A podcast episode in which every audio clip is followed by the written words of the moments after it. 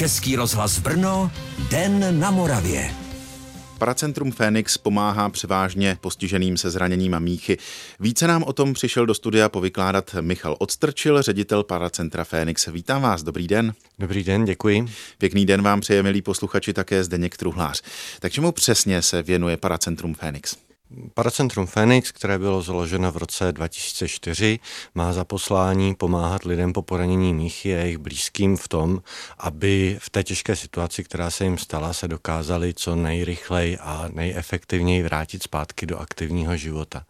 Těm lidem se vlastně během minuty změní celý život a veškerá perspektiva a plány, které měli a my jim pomáháme se v té situaci zorientovat a najít sílu v tom na sobě pracovat, tak aby opravdu mohli aktivně žít, aby se mohli vrátit do práce, aby mohli chodit do společnosti, aby vedli co nejkvalitnější a nejzdravější život i v rámci toho svého postižení, které bývá zpravidla nevratné a celoživotní.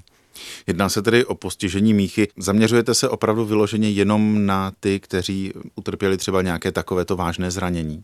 Je to naše primární cílová skupina, na kterou se specializujeme, ale když se na nás přes naši poradnu obrátí člověk s jakýmkoliv postižením, tak se mu snažíme co nejlépe pomoct. Ale je pravda, že třeba v rehabilitaci si udržujeme opravdu tuto specializaci. Je to i z toho důvodu, aby ty služby mohly být kvalitní, protože ta cílová skupina lidí po poranění míchy je i v těch rehabilitačních nástrojích a technologiích a i ve vzdělání těch fyzioterapeutů fyzioterapeutů a ergoterapeutů specifická a proto si udržujeme tuto specializaci, protože kdybychom se rozkročili mezi lidi s dětskou mozkovou brnou roztroušenou sklerózou a dalšími postiženími, tak si neudržíme tu hloubku těch dovedností a znalostí u těch pracovníků v čem je vlastně takovéto specifikum a v čem je ten rozdíl při péči o lidi, kteří mají poranění míchy a těmi ostatními, jak jste jmenoval? Obecně je tam velký rozdíl v tom, že ti lidé, jak jsem zmínil, tak eh, žijí běžný život a pak během okamžiku se jim ten život rázem změní.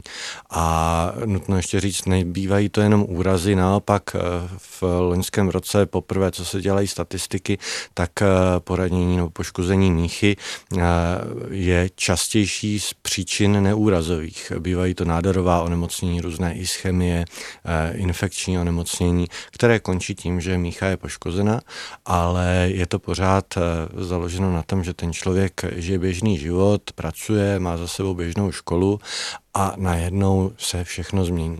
Ale on pořád má tu motivaci a je zvyklý žít řekněme, běžným způsobem života, je zvyklý každé ráno jít do práce a na tom my dost ty služby můžeme stavět, protože my je nemusíme přesvědčovat, že je potřeba žít ve společnosti, žít aktivně a, a pracovat, ale v úzovkách stačí. Když jim pomůžeme najít tu cestu a podpoříme nějakými nástroji, hodně důležitá v tomhle je ergoterapie, která ty lidi vlastně učí zvládat běžné denní věci, přesunout se z postele na vozík, eh, nachystat si oběd, pomocí toho, co jim zbylo, pomocí těch eh, možností, které mají. Jsou tam velmi specifické techniky. Je to hodně o tom, že ten ergoterapeut musí být zkušený a ještě navíc v našem případě si bere na pomoc instruktora soběstačnosti, který sám je na vozíku a má tu osobní zkušenost, tak, aby ten člověk s tím, co mu zbylo, co ještě zvládne, i přes ten úraz, tak aby byl co nejvíce samostatný a soběstačný. Protože ta soběstačnost je klíč ke kvalitě života. Pokud ten člověk se o sebe co nejlépe dokáže sám postarat, tak jeho život bude kvalitnější, než když bude odkázán na pomoc osobních asistentů. Což samozřejmě někdy je nutné. Nutno je ještě říct, že při poranění míchy se nebavíme jenom o tom, že ten člověk je na vozíku a nefungují mu nohy.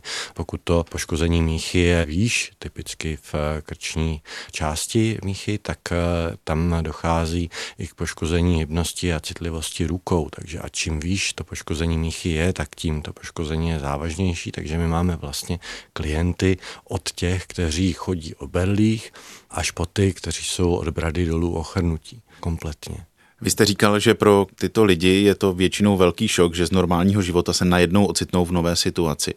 Mě by zajímalo, jak se s tím vyrovnávají tito lidé a pomáháte jim se vyrovnat s tím třeba i po té psychické stránce? Vyrovnávají se s tím velmi různě.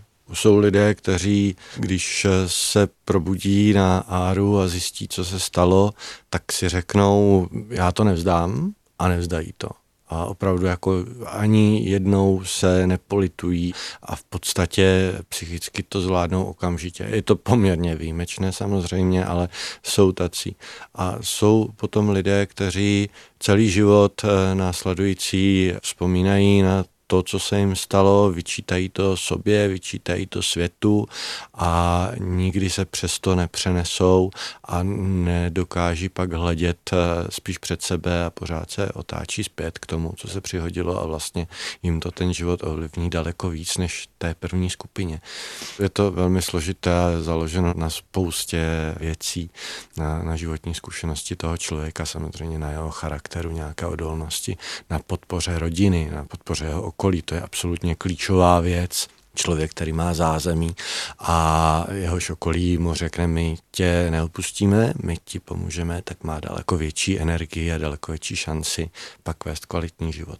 My jim s tím samozřejmě pomáháme, máme psychologa velmi dobrého, který se snaží ty klienty povzbudit a pomoct jim to v sobě zpracovat a víc z toho jako vítěz z té situace. Děláme i to, že se snažíme dát dohromady klienty, kteří jsou potom úrazu čerstvě a právě s tím bojují, jak to uchopit vnitřně, eh, s těmi, kteří jsou na vozíku 15 let, za tu dobu něco dokázali a můžou těm čerstvým říct, eh, ono to není špatné, ten život může být krásný. Je samozřejmě složité v tom, že zatím je obrovská dřina, obrovská síla vůle, to není, není samozřejmé, ale skutečně mnoho lidí to dokáže žít ten život kvalitní. Jsou i tací, a to už je extrémní výjimka, ale jsou i tací, kteří říkají, že jim ten úraz otevřel oči a že vlastně po tom úrazu žijí kvalitnější a hodnotnější život než před tím úrazem. Což je velice paradoxní. Je, je. Většinou z té zkušenosti mé jsou to lidi, kteří před úrazem žili, řekněme, divoce a bez nějakého smyslu a vlastně ta krize, ten úraz a to, že jim to rozházelo život na kousky a donutilo je to, aby si ho znova poskládali, tak eh, je taky donutilo k tomu si uvědomit, že ten život může třeba si žít i pro někoho jiného, než jenom sám pro sebe, pro zábavu, pro dobrodružství, ale že to může mít i hlubší smysl a že člověk může dokázat něco víc, než se bavit. Říká Michal Odstrčil, ředitel paracentra Fénix, se kterým si povídáme právě o tom, jak toto centrum pomáhá lidem po zranění nebo komplikacích s míchou. V té další části se budeme bavit třeba také o dobročinné sbírce nebo o tom, jakým problémům samotné paracentrum muselo v minulosti čelit. Český rozhlas Brno, Den na Moravě. Pojďme se vrátit zpátky k těm službám, které nabízíte. Probrali jsme tedy i tu psychickou podporu, ale já vím, že vy nabízíte třeba i tréninkový byt. To mě docela zaujalo. Tak co tam klienti najdou a jakým způsobem to funguje? Ten byt má dva účely. Jedním z nich je skutečně ten tréninkový, kdy tam můžou přijít s ergoterapeutem a vyzkoušet si různé eh, nástroje, různé pomůcky, které v tom bytě jsou a rozhodnout se, které pro ně mají smysl, které jim pomohou a které ne, které by byly plítváním penězmi, časem a, a prostorem v domě třeba. Ten druhý účel, který je častěji využívaný, je v tom, že ve chvíli, kdy se člověk dostane na ten vozík, tak eh, se vrací přibližně po roce od toho úrazu nebo od vzniku toho poškození míchy, tak přibližně po roce se vrací domů ale často za ten rok se nestihne vyřešit úplně všechno. A setkali jsme se se situacemi, kdy sanitka toho člověka dovezla domů, zdravotníci ho vynesli do prvního patra, tam ho uložili na postel a on eh, teď musel velmi rychle řešit, jak se vlastně z toho domu dostane ven to patro. A byl tam dost dlouho vězněm, protože vyřídit schodišťovou plošinu nebo výtah nebo jiné stavební úpravy prostě trvá, trvá taky je zafinancovat a to je obrovská rána, obrovský průšvih, protože ten člověk má z začátku nakročeno se velmi rychle vrátit eh, k tomu aktivnímu životu, má nějaký vnitřní drive ale čím díl tu možnost nemá na sobě pracovat, tak tahle síla se vytrácí. A ve chvíli, kdy se vrátí z nemocnice nebo z rehabilitačního ústavu a je opravdu uvězněný doma, tak eh, je to obrovský problém a vyplývají z toho další zdravotní komplikace, to, že se spožďuje jeho návrat do práce nebo se celkově komplikuje. Takže to je to, jak ten byt je častě využíván. I vaše paracentrum se muselo potýkat s určitými problémy. Vím, že jste sídlili na Netroufalkách v Brně, ale toto místo jste museli opustit. Z jakého důvodu? Ten objekt na Netroufalkách spravuje fakultní nemocnice Brno a v červnu letošního roku jsme se museli odstěhovat, protože prostě nemocnice našla pro ten objekt jiný, pro ní důležitější účel takže jsme dost intenzivně hledali. Bohužel nejsme skromní v požadavcích, co máme na budovu, protože pokud se nám tam má pohybovat eh, spousta lidí na vozíku, tak eh, potřebujeme, aby ta budova nějak vypadala, nějak fungovala. Vozičkáři potřebují na všechno víc prostoru, potřebují eh, širší průchody, širší místa k otáčení, samozřejmě nesmí tam být schody, musí tam být dostatek parkování, aby se tam vůbec mohli dostat. Takže jsme byli celkem nároční a bylo to velmi komplikované. Nakonec se nám podařilo najít azyl v centru Kociánka, kterému jsme vděční, ale toho prostoru tam pro nás bohužel není dost, takže na Kociánce jsou naše služby pro klienty a zázemí, sklady, kanceláře jsme museli umístit v komerční objektu na ulici Polní. Takže jsme takhle rozdělení. Celkově máme i tak výrazně méně prostoru, než jsme měli.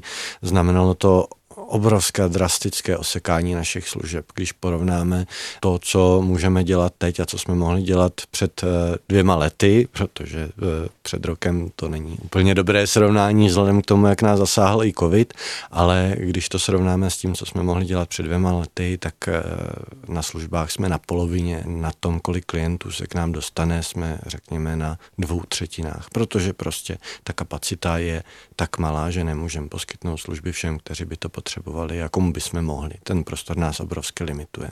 Co by se tedy mělo stát nebo změnit, abyste se mohli vrátit zase k tomu provozu, jaký byl před těmi dvěma lety? Potřebovali bychom objekt, který je bezbariérový, zaparkuje u něj aspoň 10 aut a který má přibližně tisíc metrů čtverečních. To by, nám, to by nám pomohlo.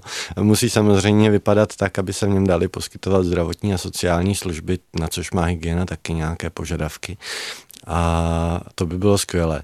Samozřejmě my se s tím stavem, tak jak je teď, jsme se nesmířili a snažíme se to dál řešit, protože opravdu tak, jak to je, tak by to pro nás bylo v dohledné době likvidační. To by nevydrželi ani klienti, ani ten náš tým a celé by se to rozdrolilo.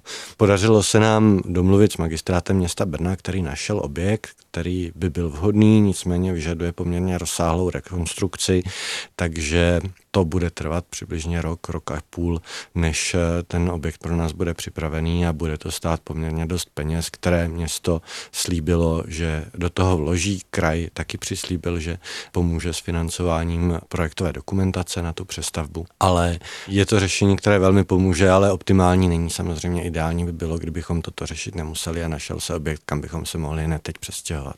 Ještě jste zmiňoval jednu věc a to je zásah covidu. Tak jak i tato situace se podepsala na fungování vaší společnosti? Já mám dobrý pocit z toho, že jsme to podle mého názoru zvládli dobře. A že jsme to nepodcenili. A ono eh, ti lidé, kterým poskytujeme služby, tak eh, jsou ohroženější tím covidem, často mají respirační potíže, jsou náchylnější k různým infekcím, takže my jsme od začátku věděli, že si musíme dát veliký pozor. Takže jsme se velmi dobře připravili, taky velmi draze, protože v těch počátečních fázích té první vlny, tak nakupovat respirátory a dezinfekce byl veliký problém a bylo to velmi nákladné, ale řekli jsme si, že to je absolutně důležité důležité a že to nesmíme zanedbat, takže jsme se dobře připravili jak co se týká ochranných pomůcek, tak co se týká režimních opatření a tak, jak se situace vyvíjela, tak jsme byli schopni na ně reagovat a skutečně klientů, kteří onemocněli, bylo minimum, pracovníků, kteří onemocněli, bylo minimum a musím říct, že z toho mám dobrý pocit, že, že to proběhlo dobře a že jsme byli nachystáni. Poslouchá nás spousta lidí, napadá mě, jak by mohli pomoci oni, jak může pomoci veřejnost vám. Byl bych rád, kdyby, pokud to někoho zaujalo, kdyby se podíval na náš web www.pcfenix.cz a nebo na web, který máme určený přímo pro lidi, kteří nás chtějí podpořit a ten je roztáčíme.cz, protože naše moto je roztáčíme život naplno. A chceme, aby co nejvíc lidí roztáčelo s námi, takže na webu roztáčíme CZ najdou jednak životní příběhy našich klientů, které jsou velmi inspirativní a mnohdy velmi krásné a zároveň tam najdou možnosti, jak nás podpořit. Na našem webu pcfenix.cz určitě bude i jedna teď aktuální věc, protože jsme se přihlásili do výzvy jedné banky, kde jsme uspěli a jsme mezi čtyřmi finalisty a principem této výzvy je, že od 7. prosince do 6. ledna tak má každá z těch zúčastněných organizací svůj sbírkový účet. Je možnost tam přispět širokou veřejností, kýmkoliv, kdo chce. A na závěr ta banka podle vybrané částky nám přispěje ještě další peníze. Více informací o tom najdete na našem webu www.pcfenix.cz. Hostem dne na Moravě byl Michal Odstrčil, ředitel paracentra Fénix, které pomáhá lidem po úrazech nebo komplikacích smíchou. Děkuji, že jste si udělal čas pro naše posluchače, také díky za to, že takhle pomáháte. Přeji vám, ať i vám pomáhají i ostatní a ať zkrátka ten život pro lidi, kterým pomáháte, je mnohem kvalitnější. Já děkuji za pozvání. Pokud to někoho zaujalo, budu rád, když naštívíte náš web nebo Facebook. Mějte se pěkně a naslyšenou. Děkuji za poslech, mějte se krásně, nashledanou. Příjemný zbytek dne vám, milí posluchači, přeje také Zdeněk Truhlář. Český rozhlas Brno, Den na Moravě.